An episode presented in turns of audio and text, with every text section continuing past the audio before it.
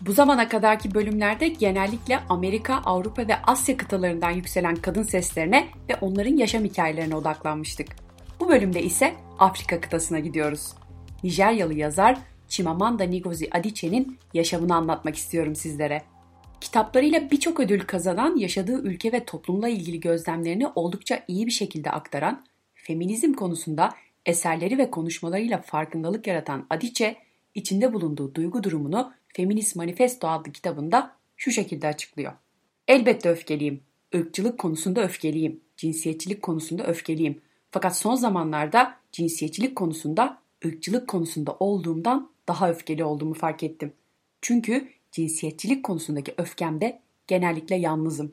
Çünkü ırksal adaletsizliği kolayca fark eden ama cinsiyetçi ayrımcılığın farkına varmayan insanlar arasında yaşıyorum.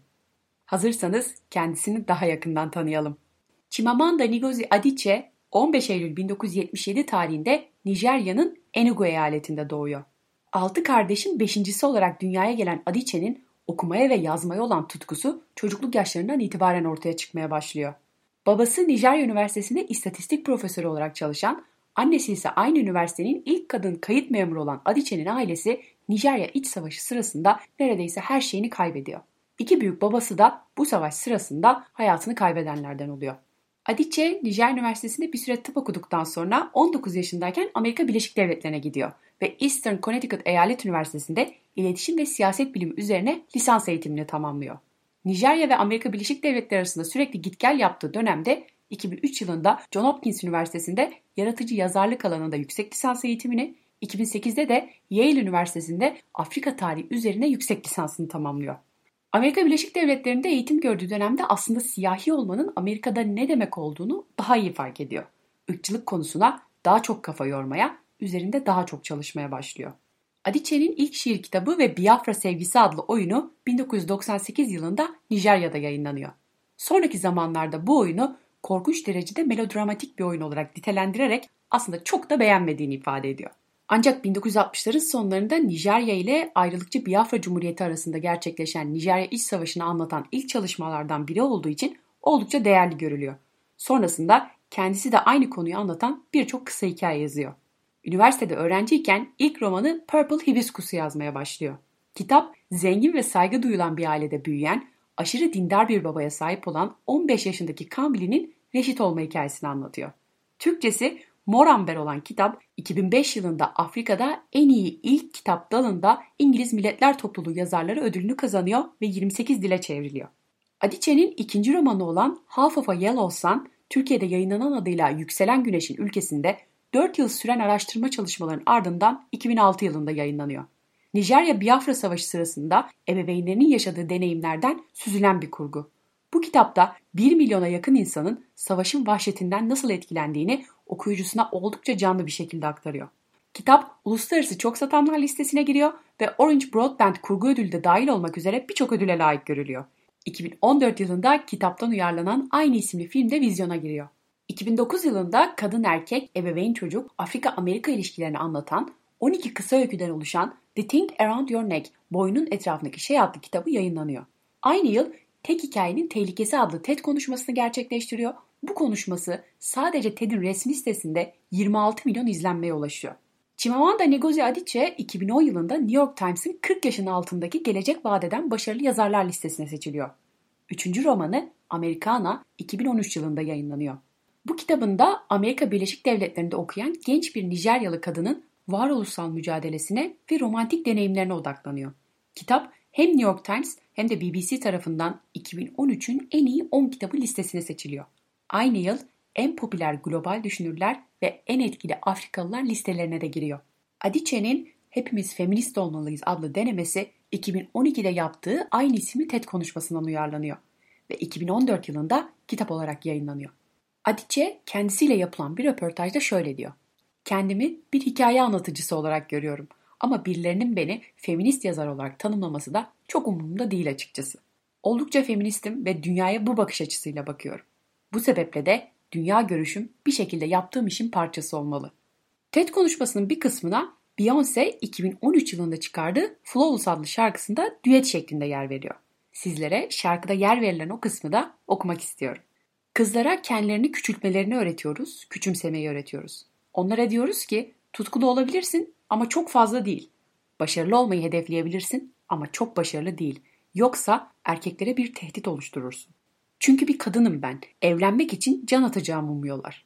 Hayattaki seçimlerimi evliliğin en önemli şey olduğunu hatırlayarak yapmamı bekliyorlar. Sürekli aklımın bir yerinde evliliğin en önemli şey olduğu fikrini tutuyorlar. Evlilik güzel bir şey olabilir. Bir keyif, aşk ve karşılıklı destek kaynağı olabilir. Fakat kızlarımıza evliliğe can atmalarını öğretirken neden oğullarımıza aynı şeyi öğretmiyoruz? Kızlarımızı birbirlerine rakip görecek şekilde büyütüyoruz. İş ya da başarılar için değil, erkeklerin dikkatini çekebilmeleri için. Kızlara erkekler gibi cinsel varlıklar olamayacaklarını öğretiyoruz.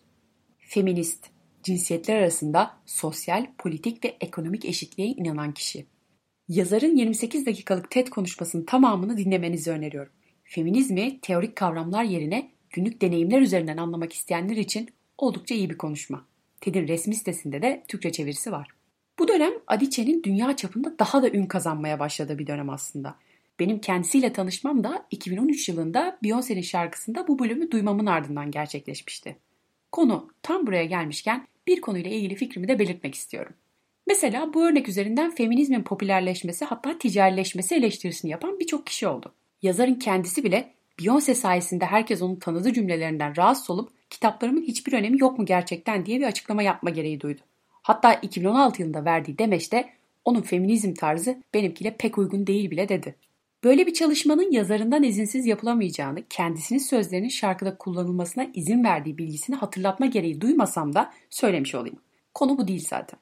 Gerçekten anlamakta zorluk çektiğim bir şey var. Feminizmde herhangi bir şekilde iyi feminist, kötü feminist tartışması var da benim mi haberim yok. Bir yerlerde birileri herhangi bir şekilde feminizmi daha popüler hale getiriyorsa bunun olumsuzluğu tam olarak nerede? Başarısız örnekler yok mu? Tabii ki var. Salt ticari amaçla yapılan şeyler yok mu? Tabii ki var. Peki yapılan çalışmaların hepsini aynı kefede değerlendirmek ne kadar doğru? En ünlü ve başarılı kadın sanatçılardan biri dünyanın her yerinde verdiği konserlerinde şarkısını söylerken feminizmin herkes tarafından anlaşılabilecek düzeydeki tanımını arkasındaki dev ekrana yansıtıyorsa bir feminist bundan neden rahatsız olur?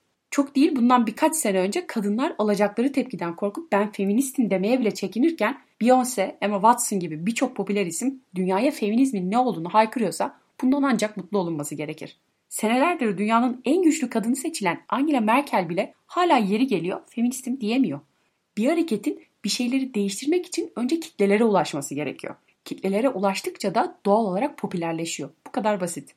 Ortaya çıkan işleri kendi fikri derinliğinize göre eleştirebilirsiniz. Oldukça doğal. Fakat o iş bir kişide bile herhangi bir farkındalık uyandırıyorsa hakkını teslim etmeniz gerekir. Mesela ben Beyoncé'nin şarkısının ardından hemen Adichie'nin Yükselen Güneşin Ülkesinde kitabını alıp okumuştum. Yani kendisinin endişe ettiği gibi kitaplarının arka planda kaldığı bir durum en azından benim için söz konusu olmadı. Flawless şarkısını dinledikten sonra TED konuşmasını izledim.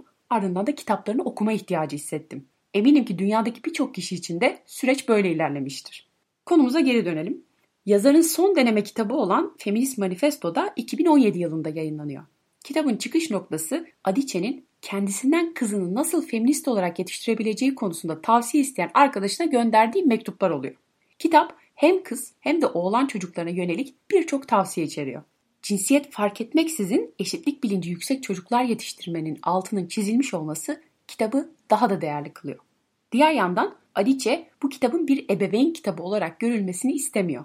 Açık, net ve basit bir dille toplumsal cinsiyet rollerine ve cinsiyetlere yönelik ön yargılara meydan okuduğunu söylüyor. Bölümü de kitaptan birkaç alıntıyla bitirelim. Kızlarınıza toplumsal cinsiyet rolleri fikrinin tam bir saçmalık olduğunu öğretin. Bir şeyi yalnızca kız olduğu için yapması veya yapmaması gerektiğini söylemeyin. Erkeklere yaptığımız en kötü şey onlara çocukluklarından itibaren sert biri olmaları gerektiğini hissettirmek. Bir erkek kendini ne kadar sert olmak zorunda hissediyorsa egosu da o kadar zayıftır. Üzücü gerçek şu, dünyamız güçlü kadınları sevmeyen erkek ve kadınlarla dolu. İktidarın erkeklere ait olduğunu düşünmeye koşullandığımız için güçlü bir kadın sapkınlık gibi geliyor bize. Bana göre bir feminist, evet günümüzde bir toplumsal cinsiyet sorunu var ve onu çözmeliyiz, daha iyisini yapmalıyız diyen kişidir. Evet, bölümün sonuna geldik. Beni dinlediğiniz için çok teşekkür ederim. Bir sonraki bölümde görüşmek üzere.